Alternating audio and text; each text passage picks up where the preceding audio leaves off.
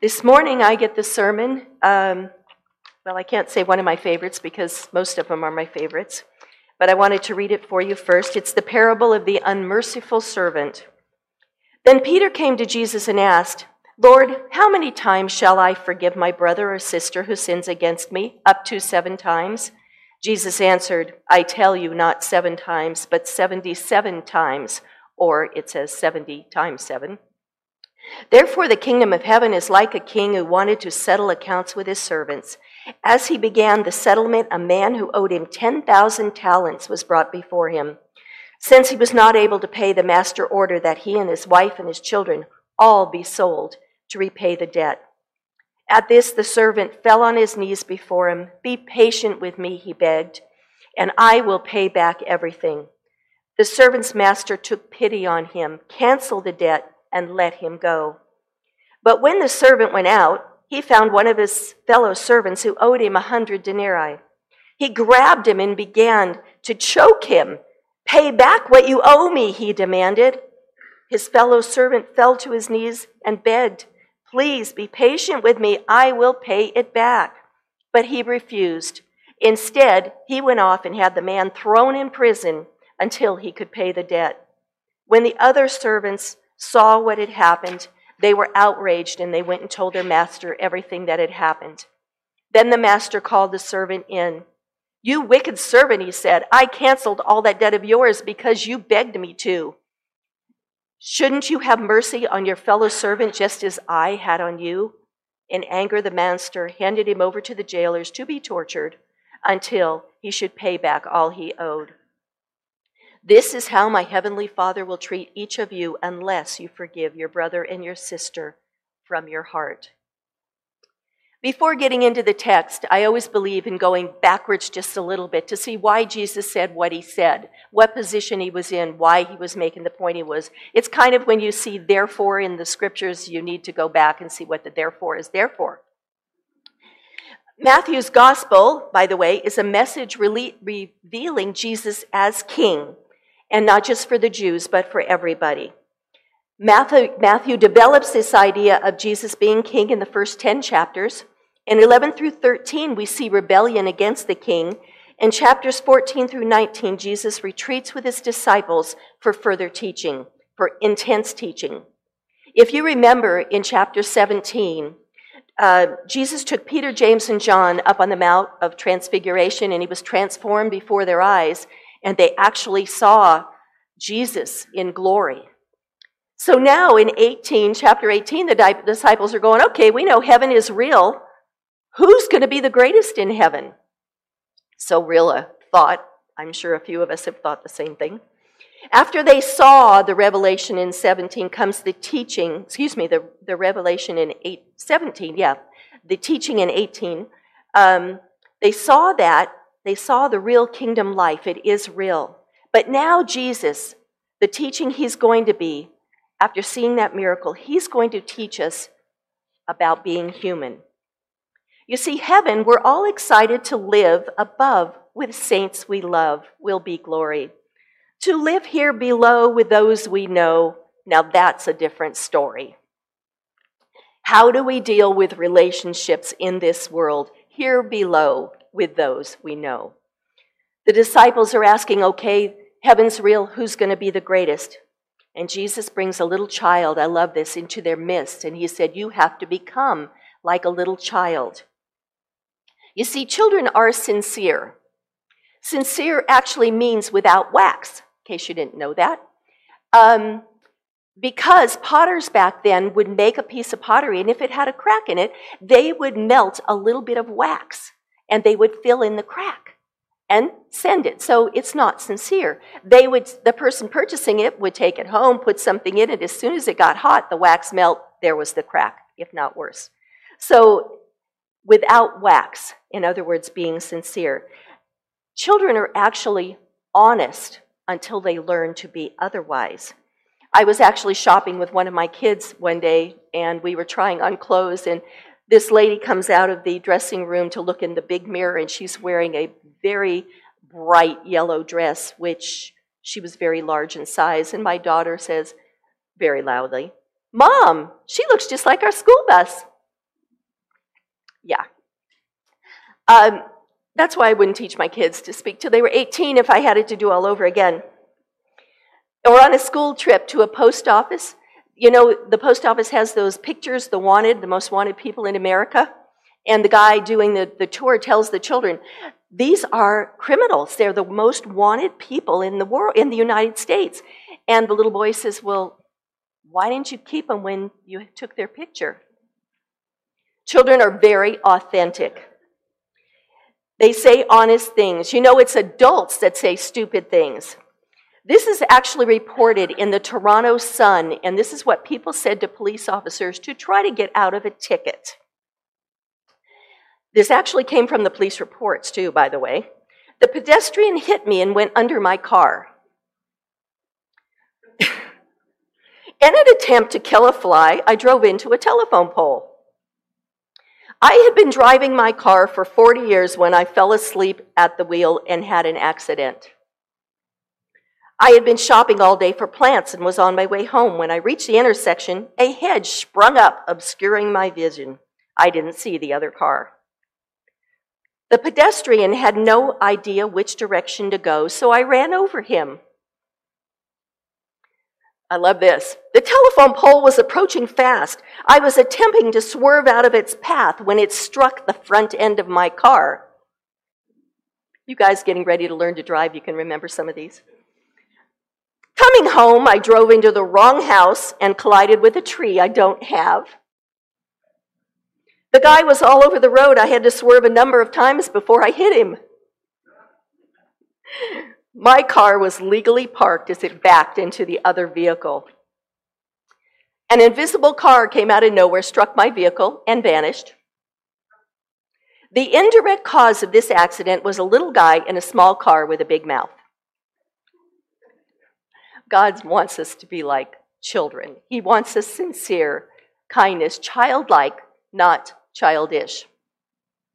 And then Jesus, with his teaching, goes on into temptation, humility, and sin, and how the church is to deal with it, and especially with forgiveness. That's when Peter, now I love Peter. Peter is foot in the mouth Peter. Peter says things that nobody else would say, and Peter says things that I wish sometimes I would say, but there's Peter. You see, the rabbis always taught you must forgive two, maybe three times, maybe, not four. And so Peter is assuming that, you know, Jesus is very radical. So he goes up and he says, Well, Master, should I forgive seven times? Thinking, wow, that's way over the top. And he must have been stunned by Jesus' response, who said, No, 70 times seven, which really means infinity, because we can't count and we're not supposed to be counting, which is the point. It really goes against our thinking nowadays. Our thinking is, don't get mad, get even. Or our thinking is, like Dirty, Dirty Harry, go ahead, make my day. Then Jesus goes on with a parable. And as we know, I hope, uh, in the parable, of course, the king is God. The man owes 10,000 talents. I did the math. A talent is a weight of money that equals 6,000 denarii. A working man earned one day. This is a good math quiz for you guys. A working man were, earned one denarii per day.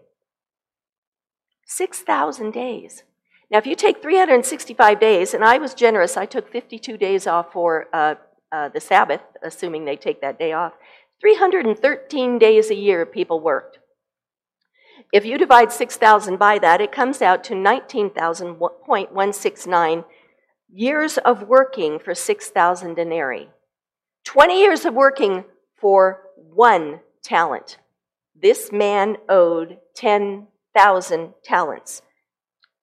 It would have taken him 20 years for one. That is basically 200,000 years of working. I've heard commentators say he's owed millions and millions and possibly even a billion dollars. So, reckoning day has come. He's not only criminally, criminally in debt, but he is completely bankrupt. And back then, Debt meant slavery. Your family could be sold, your children could be sold, your property could be sold. Everything go towards paying that back. So why does Jesus use these astronomical figures? And I believe he's trying to make us understand how huge our debt was. What a huge debt we have for him forgiving our sin. Sin puts us in spiritual bankruptcy, an obligation we can never repay. This man faced failure and he only could plead for time. He said, Be patient, I'll pay everything back, which was totally, completely impossible. But the king took pity on him and he canceled his debt and let him go. God's response, he takes pity because of his compassion. It's the character of the king, not the character of the man, that releases us from our debt. The reason for forgiveness is found in the forgiver, not the forgiven. The nature of forgiveness is release from debt by the payment of a price. So basically, the king was giving him a really big gift, like Jesus gives to us when he forgives us a huge gift by forgiving us. I read a story once of a judge, a fictitious story for the reason of a purpose of a point, you'll see. Story of a young man is standing in court and he had accidentally killed somebody, so he was being tried for murder even though it was an accident. And he's praying that the judge is going to go easy on him. And the judge gets ready to p- pronounce uh, judgment on him, and he clears his throat and he says, Young man, I'm going to make an example of you. You are sentenced to 25 years. And so at that point, the boy collapses to his, his knees and he doesn't know what to do. And then the judge does something totally unusual. He takes his robe off and he goes and he stands next to the boy and he looks at the sheriff who was going to take him away and said, Take me. I will serve his sentence. That is the gospel.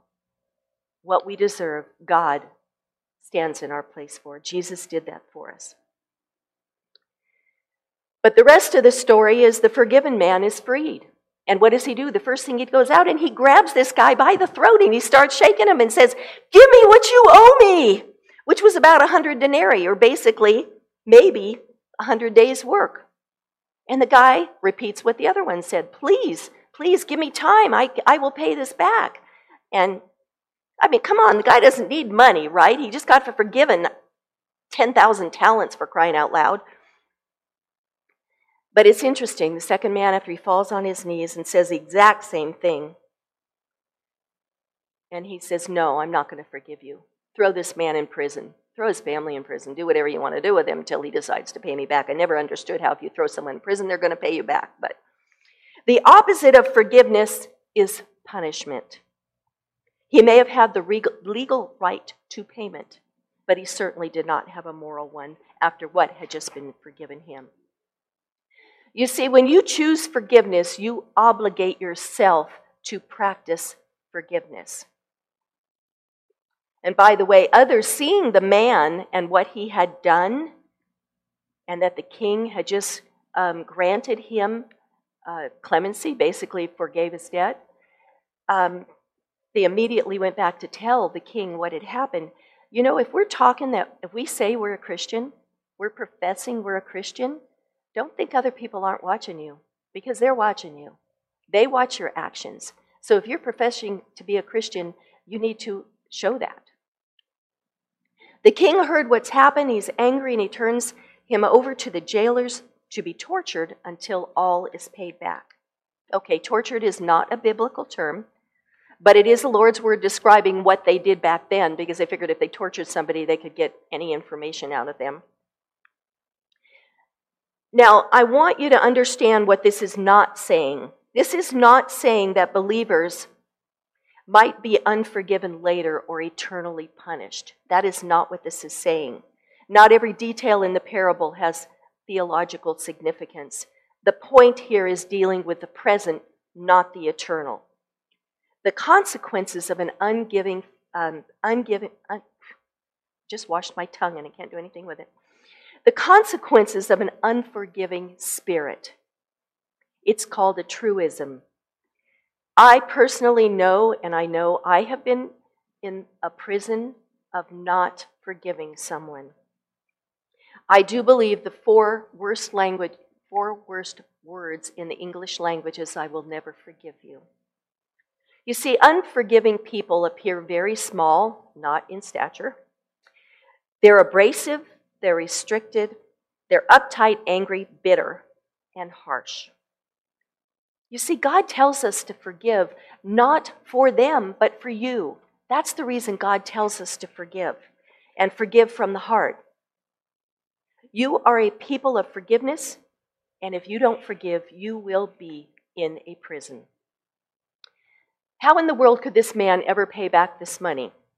And I know, you know, you could be thinking, I have thought, how do I get out of this prison? How do I forgive people? This man would never make a million or a billion dollars.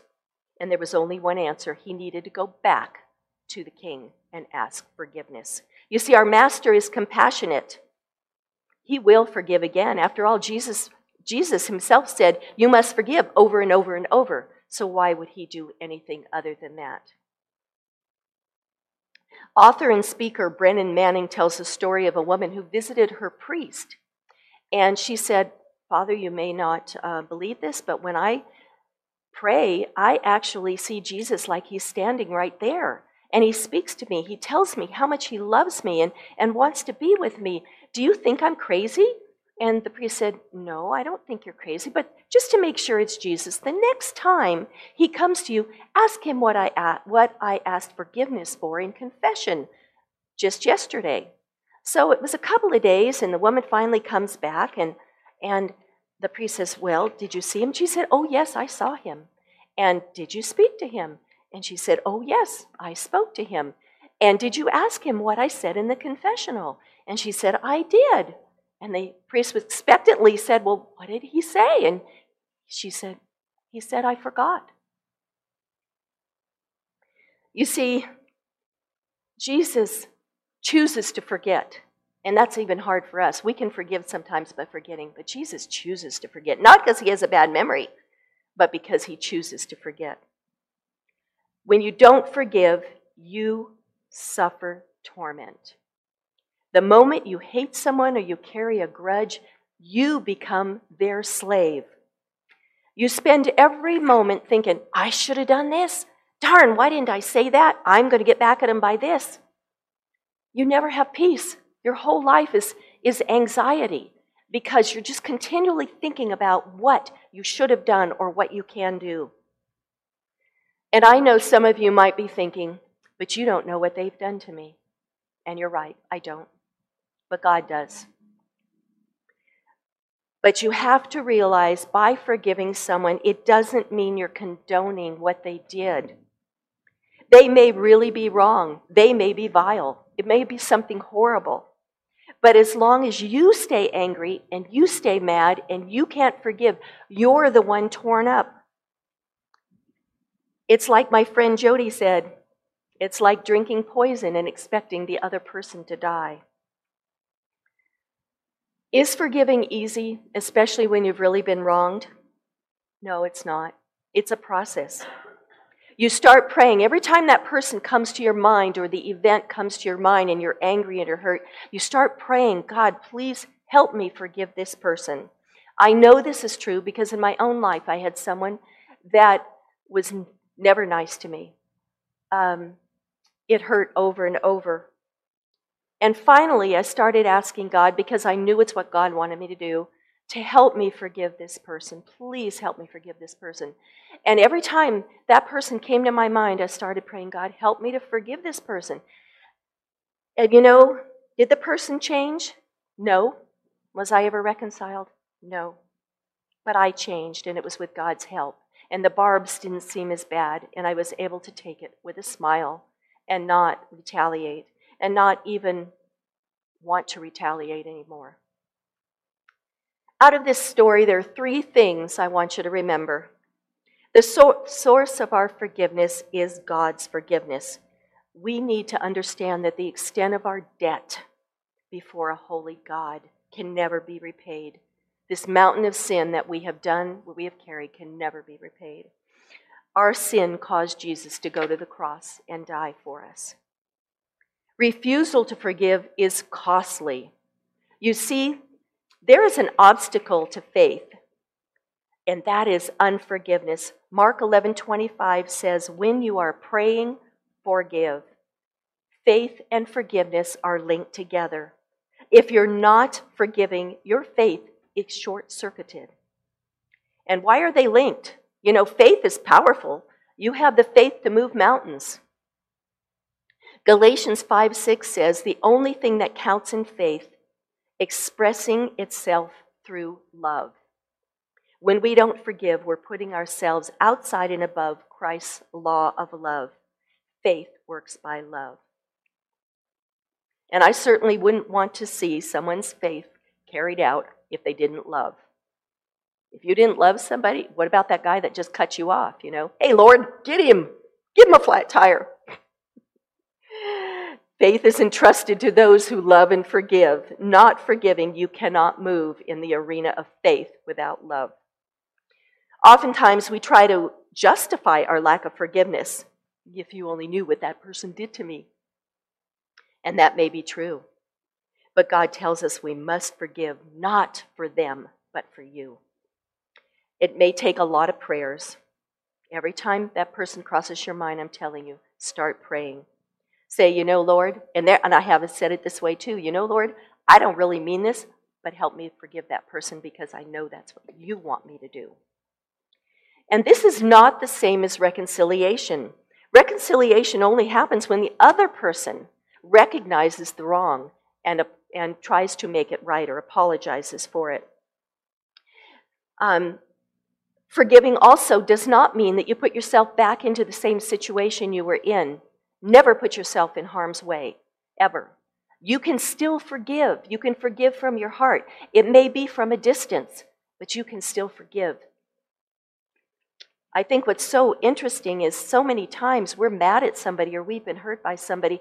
They go on with their life like nothing's happened, and we're struggling. They don't even know you're mad at them half the time, or you're angry with them, or they don't care. That's why God tells us to forgive. You need to let go of that anger because when you are angry, they retain power over you. No matter what the wrong, no matter what the hurt. If you stay angry or mad at someone, they hold power over you. If you refuse forgiveness, it's destructive to us. It has choked many people and made them bitter and angry. You can see people that walk around with deep wrinkles on their face from because inside that's what they feel and it comes out. And it's really sad. Not only that, there's another part to this. Do you know you can't go on with your life as long as you're hanging on to the past? You can't go forward. I remember one time I was at camp with junior hires and we went on a high ropes course. Not one of the smartest things I've ever done. You are on, there's like 30 feet from a tree to a tree okay, tree to tree. And you're a rope. There's a rope going across with vertical ropes hanging down every so often. So you walk out on this rope, you're 30 feet in the air. You do have a harness on, but still you're wondering, how good is that guy that hooked my harness? And you are on this rope and you are holding on one dinky little rope hanging there that's not stationary, it's moving. So you're moving like that, and, and you have to reach another rope so you can get over. The catch is, you can't reach this rope till you let go of that rope. There is too much room between them. And so you have to take that leap at one point of reaching, and that one's not stationary either. Yeah. But what a perfect example. You cannot, cannot go on with your life and get what Jesus has for you until you let go of that rope. You have got to let go of the past. You have to let go of the past hurts and the failures and the people that have caused it. You've got to before you can grab and go for what Jesus really has for you. Because when you are so consumed with hanging on that, you cannot go forward with your life.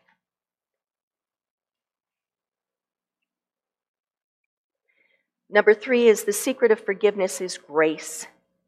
God's grace doesn't free us from responsibility. In fact, it's the exact opposite. It obligates us to grace on others. Grace to us has to be grace shown to others.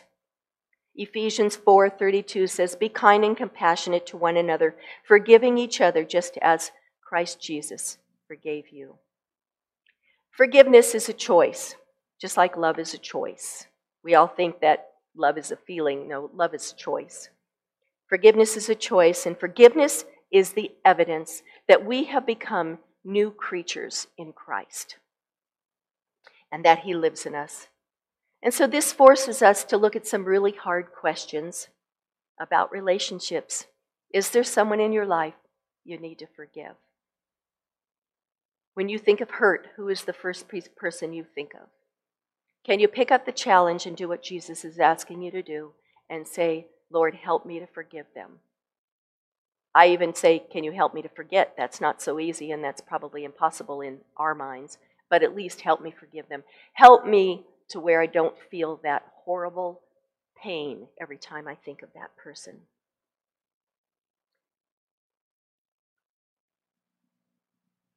If you want to go on with your life, if you want to find all that Jesus really has for you, you need to do that. Is it easy? No.